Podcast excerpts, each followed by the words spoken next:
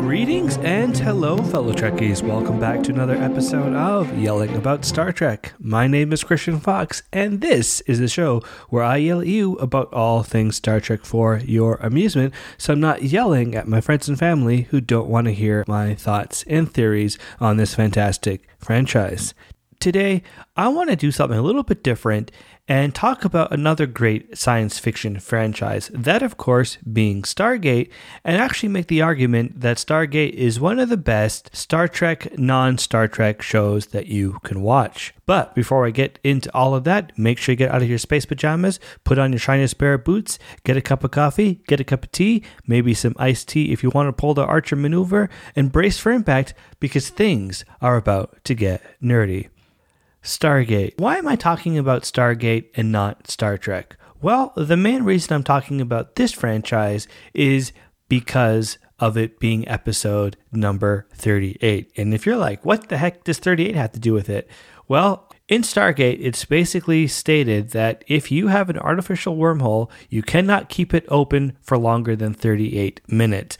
There is no way that an artificial wormhole can be open for longer than 38 minutes, except for the times when it can, which apparently you learn later that it can if power is being sent into it, I think is how they explain it. But generally speaking, Stargates cannot be open for longer than 38 minutes because of, well, science. So I thought episode 38, 38 minutes, sounds like the best time to talk about Stargate basically, I would say 38 is maybe the closest thing that Stargate has to 47, even though 47 in Star Trek doesn't have an explanation as to why it keeps coming up. It's just more of a gag than an actual, like, here's the physics behind why 47 is here. You know, so it doesn't matter. But yeah, basically, 38 is the equivalent of 47 in the Stargate universe. But the main thing I want to focus on is why I think Stargate is the best Star Trek non Trek series, if that makes any sense. So, a show that I would consider be the closest thing to Star Trek without actually being Star Trek. And I know there's some other great sci fi out there, and I admit I do have a lot of blind spots. I haven't seen any Farscape. Uh, I would like to change that at some point. Battlestar Galactica is so, so tempting. I just, you know, again, haven't gotten around to it. I have tried The Expanse, but couldn't get into it, so maybe I got to give it another go. But uh, to be honest, right now things are just so busy, and I'm so focused on doing this podcast and learning the saxophone, which I've just picked up again, and all this other stuff that I want to do creatively. That I just feel like I'm I can't keep track or rather keep up with all of the shows I would like to be watching. So I'm not sure if I'll get to them, but I do want to be upfront and say, hey, yeah, I do have a blind spot when it comes to a lot of the really popular sci fi. But I will say this from what I know of those series and from what I've seen of The Expanse, well, it's great sci fi. I don't think it's like Star Trek. The main reason being that all of those shows have a mission. I don't actually know what the mission is for The Expanse but I get the sense it's a lot more gritty. It's a lot more, I don't know what the word is, just more intense, a little bit more brooding, maybe more sophisticated. I don't want to say that Trek isn't sophisticated, but there's a level of realism I think that is in The Expanse that I don't think you find in Star Trek. So, Expanse is a very different show. I don't know what the main mission is, but when you get shows like Farscape and Battlestar Galactica, both of those shows seem to have the main mission of returning home. Whereas Star Trek, even though, yes, Voyager does have the mission of returning home, and that's the whole point of the series, but if if you look at Star Trek in the grander sense, you'll know that the main mission is, and it's said all the time, is to explore strange new worlds and seek out unique civilizations. You know, that kind of thing. That's what they're they're, they're like, all right, we got a ship, it's really fast.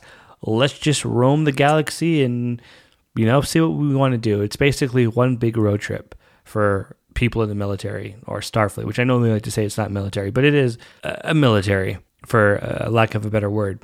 So that is the main mission of Star Trek, whereas a lot of these other shows, as I said that I've mentioned, are more mission specific. A lot of them are trying to get back to a certain place. And yes, sci fi things do happen to them along the journey, but it's not just, hey, we're out there just to explore the universe kind of thing. That's why I don't think those science fiction shows really are an equivalent to Star Trek. They might have similarities, but I wouldn't say that they are a Star Trek like show. Where Stargate is very much like Star Trek And, and I'll give you some of the reasons why. So, the first reason I want to talk about is they have the curiosity that Star Trek has. So, uh, before I get too into this, I realize I should explain what Stargate is in case you aren't familiar with it and haven't seen every single episode ever. Basically, Stargate takes place in present day, takes place in the US, and the military uncovers a device, spoilers, called the Stargate. And before I get too far into this whole episode, I really should explain what the heck Stargate is in case you haven't seen it or aren't familiar with it, or if you haven't seen every single episode out there. Basically, Stargate takes place on Earth, present day, and the military finds a device called the Stargate. And the great thing about the Stargate is that when it's connected to another Stargate, it creates an artificial wormhole, meaning that you know you can just go through it and you'll go to different planets. It operates very similar to a transporter in the sense that you go on one end into the wormhole, and the gate takes your energy and your matter and all of that stuff, converts it to data sort of, and then moves you along a wormhole. And then you come out the other side, uh, and the Stargate on the other side puts you back together. So to me, it sounds a lot like a transport. I didn't explain it quite right, but that's essentially what the Stargate is. And so it's just the adventures that this one team, specifically SG1 in the series SG1, and it's it's the story about them going off to different planets and getting into trouble and causing problems and trying to fix things, but also trying to do good in the universe. And really, it just comes down to the reason that they did it is because they're like, hey, this is kind of cool. We should really kind of investigate this. And and to me, it really captures that spirit of, hey, this is something fun we can do. Not that it's just like, oh, everybody's having fun. But if you look at Archer, it was very much like, yeah, let's just go out, have some fun, meet some people, explore the universe. And Stargate really does a great job of capturing that sense of curiosity that of like, I wonder what's on this planet. I wonder what would happen if we went there. Who are these people? Whoa, what is that piece of technology? And so, yeah, they, they capture that spirit phenomenally well. And this sense of Star Trek curiosity leads me into the second reason that I think it is a very good Star Trek show that isn't Star Trek. And that is because it's got all the great wacky sci fi that you come to expect. Again, some of these other shows that I've mentioned do have sci fi elements, but I wouldn't describe it as wacky sci fi. And I realize I haven't spoken about Doctor Who, which I think is probably another good equivalent to Star Trek, but I'm not as familiar with it. And I hate to say it, but again, it's a huge blind spot. And I don't know where to go with Doctor Who. If you love Doctor Who, and you're listening to this podcast, please send me a message and be like, hey, Chris, this is what you should watch. This is who you should start with. Which doctor should I start with? What episode? Just let me know because I, I would love to actually venture into that fandom at some point when I can get the time. But basically, yeah, I don't know a ton about Doctor Who beyond clips and what I've heard about in pop culture.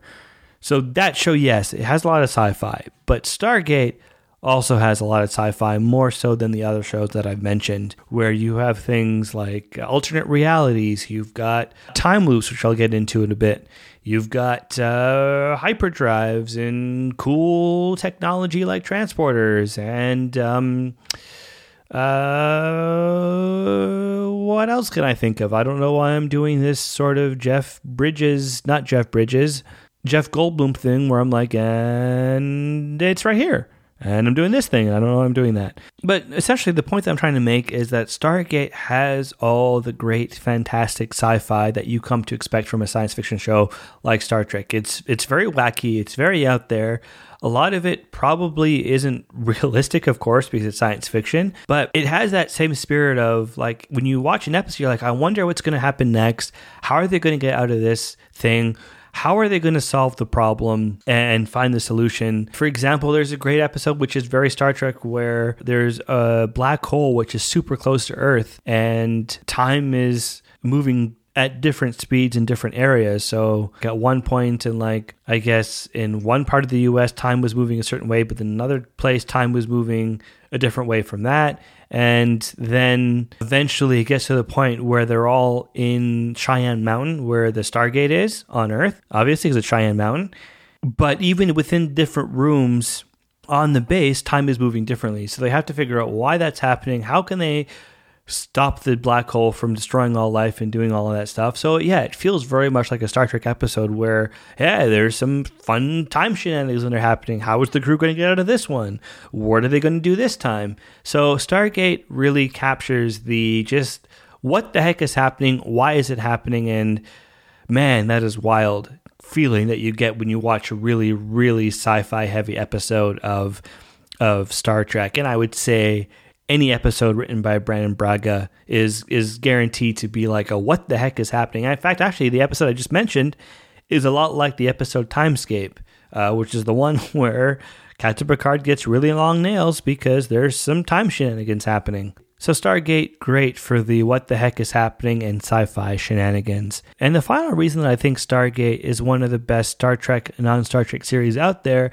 is because of the social commentary that they have in the series. Now, it does what all great sci fi does, and it does what Star Trek does in that it finds a really important social issue to talk about, but through the lens of a science fiction story. So they cover all the usual issues that you expect to see covered in Star Trek. For example, they deal with women's rights issues. That's a huge episode. Not a great episode, but they deal with it. But a little bit different than Star Trek, they really get into oppression and freedom and really explore what does that actually mean. In fact, they take more of a of a Star Wars approach in that sense, where Star Wars really tries to explore freedom versus tyranny and what that means. But I think Stargate really excels at that when you have a character like Teal'c. And this is not for all the series, but for Stargate SG-1, for the first, I think, eight seasons, they dealt with this species called the Goa'uld. This was basically a race that of slugs and they would burrow into people's bodies and then they take them over. So they were godlike and they pretended to be God. And they exploited the whole race. But then you have Teal'c who worked for the Goa'uld for quite a long time and he has a symbiote, but he realized that, you know what, it's not the right thing to do and realized that O'Neill and, and Samantha Carter and Daniel Jackson were like people that could actually get the job done. And he switched sides and then worked with the Stargate team, worked with SG1 for the entire series and and throughout that time you really get the sense that yeah Teal'c is trying to come to terms with the fact that he did a lot of horrible things in the name of in the name of his gods what he thought were gods.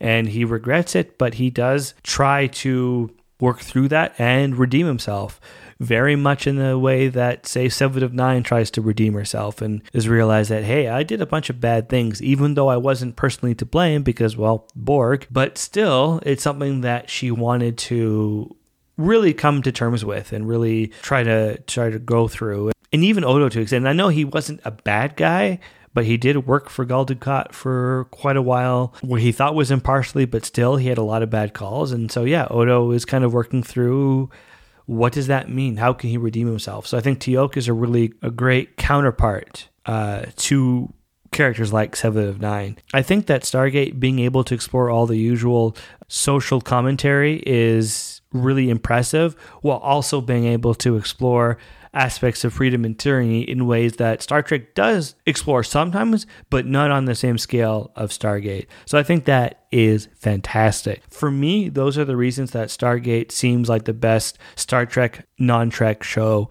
out there. But the one thing I do want to point out, which I think is helpful depending on if you want to give this a go and if you're in the mood for it, is to kind of ask yourself, what are you in the mood for? Are you more in the mood for a TNG and maybe DS9 show, or are you in the mood for something more like Voyager? For example, if you're in a TNG mood, I would say watch SG1 because SG1 is very much like TNG. It's a lot of self contained episodes where they have the problem, stuff happens, solution, and then they come back home at the end of every episode and everything is fine.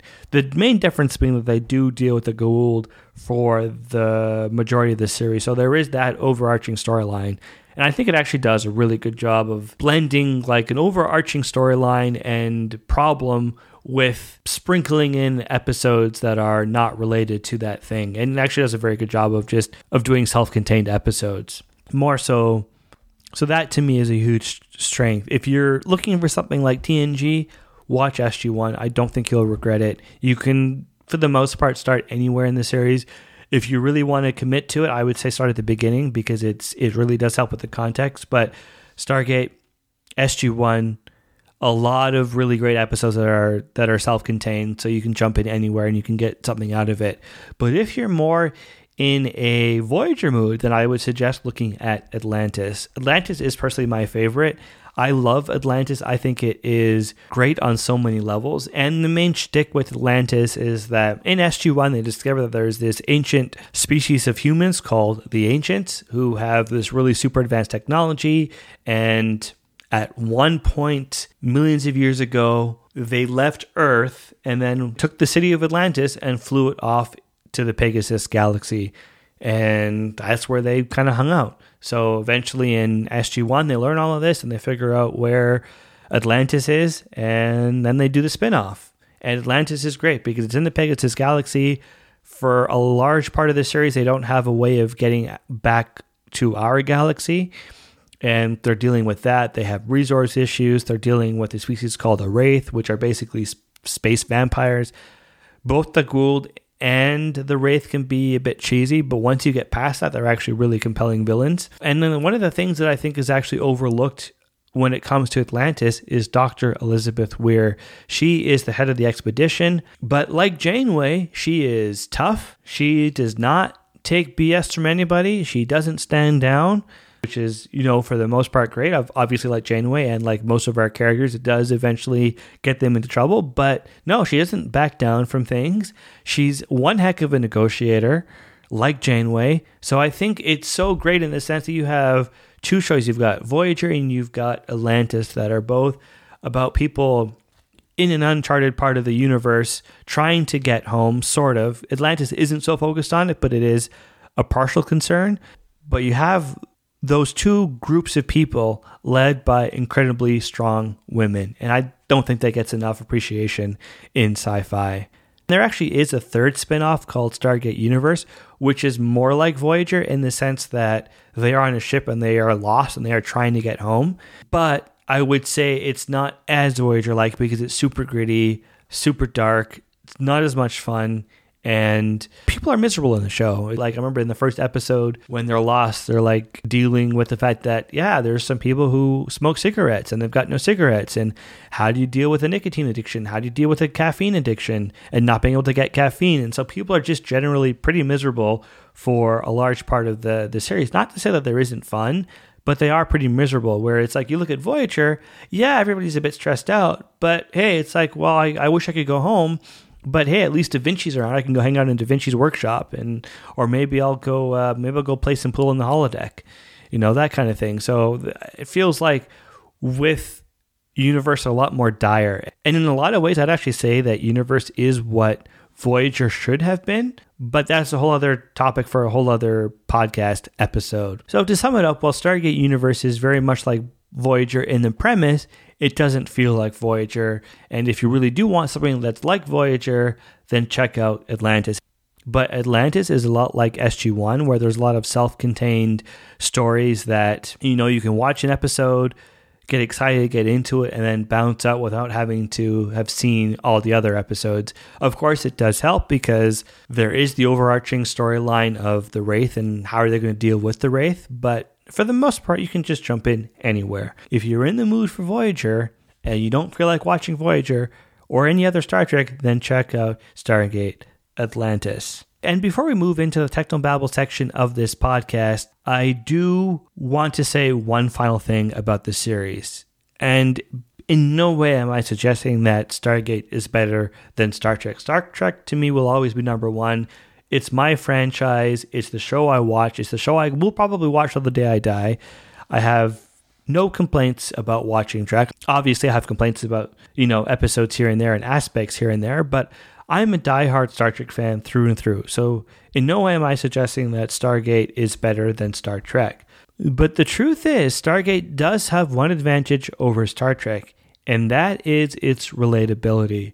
Star Trek will obviously we can relate to because, well, a lot of the characters are humans, written by humans, so we can relate on that level and we understand what they're saying. They're speaking English for the most part, unless you're watching Star Trek in a different language, which then they'd be speaking whatever language you're speaking, but they're speaking a language that we as the viewers can understand, so we know what they're talking about. But I always find that Star Trek can be a little bit stiff and and in some ways it can be harder to relate to. For example, when characters say something like I grew up on Earth. It's like, okay, well, you sort of get what that means, but what does that mean? What does having a house in the 24th century mean? You don't have that context. You have it sometimes because they do show houses every once in a while, but generally speaking, it's hard as the viewer to imagine what life is like in the Star Trek universe as a civilian living in an average house. You don't know what that's like because you don't see it and you can't relate to it because we don't live in the 24th century.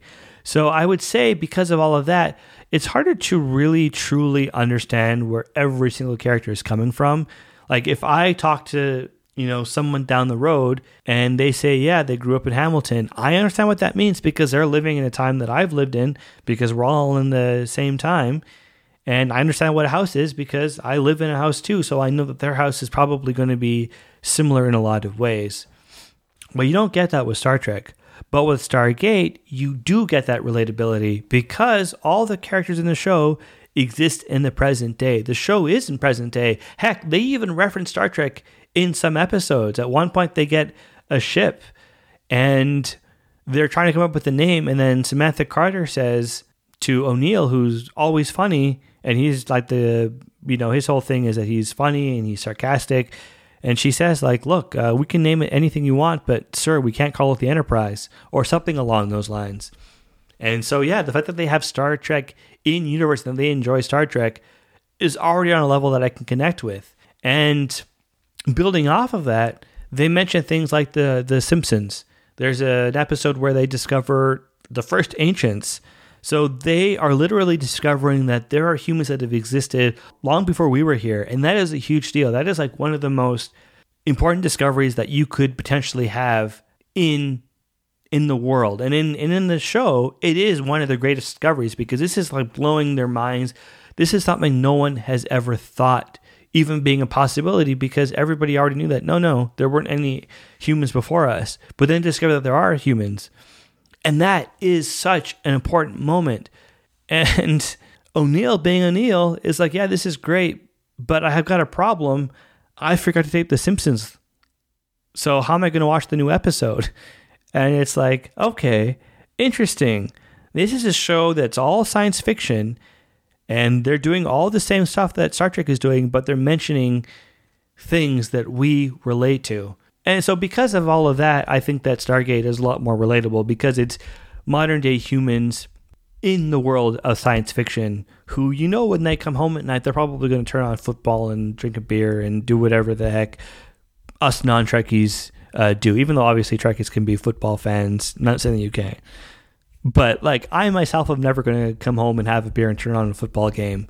But you can imagine what the characters in Stargate are doing when they get home because we probably do the same things. So, in that way, incredibly relatable. And I think it actually might even be a great stepping stone for someone who doesn't like science fiction and won't even consider Star Trek. So, if you have someone like that in your life who's not into science fiction, you wish you could get them into it, you wish you could make them watch Star Trek, maybe uh, throw in some SG1 or some Atlantis, and maybe they'll relate to it a bit better because they're average humans. And before we leave this subject, I want to say one last time if you're in the mood for Star Trek but don't feel like watching Stargate, before we move from this topic, I want to say one last time if you're in the mood for Star Trek but don't feel like watching Star Trek, watch Stargate. You won't regret it. And now, let's move into this week's edition of Wait, What Did You Say? And for this week, because I spent the last little while talking about Stargate, it makes sense to do some technobabble from Stargate. But the thing that I love about the technobabble in Stargate as opposed to technobabble in Star Trek is that it's always funny and the reactions of people are more, again, relatable than, say, the reactions of characters in Star Trek who just never seem phased by what someone is saying, for the most part. The scene that I want to talk about comes from the episode Window of Opportunity. And in that episode, Colonel O'Neill and Teal'c are trapped in a time loop and seem to be the only ones that are aware of it, whereas everybody else doesn't realize that they're in a time loop. And so O'Neill is trying to explain to the rest of the team what is actually happening, but being very O'Neill about it because he is not a science guy. All right, here's the deal we're all stuck in a time loop of some kind. Teal'c and I seem to be the only one that realize it. Now there's this alien device on 639 shooting a beam at the Stargate, which is uh, subspace something. It accesses the subspace field which the Stargate is capable of generating. It is powered by ionization. In the atmosphere, which is caused by, eh, I know this one, magnets. The geomagnetic storm. Close. So this scene I think is hysterical. I think it captures exactly everything that I love about Stargate and why there's so many fans of that series. It's heavy on the technobabble, as you can see, as you'd expect, because it's just like Star Trek. Lots of great technobabble, but it's funnier because it's O'Neill, who is not a science guy, trying to explain it. But again, because it's in our time, it sounds like something that you might hear a friend say if they were trying to explain a weird science fiction phenomenon to someone else or to you. So it just feels funny that he doesn't really know what he's talking about. He kind of understands, but he's like, yeah, subspace, uh, what you call it, uh, magnets. You know, it's it's a funny scene, and it really does effectively shows you what Stargate is all about, and kind of gives you a taste for the humor in that series. But what about you? Do you agree with me that Stargate is the best Star Trek non Trek show out there? Or do you think there's something else? Or do you think I'm completely way off base? Let me know. I'd love to hear from you. Also, let me know what you liked and what you didn't like about the show, what's working, what's not working, because ultimately, I want to make a show that you enjoy listening to. And in the paraphrased words of Captain Kirk, I shall see you out there. That away.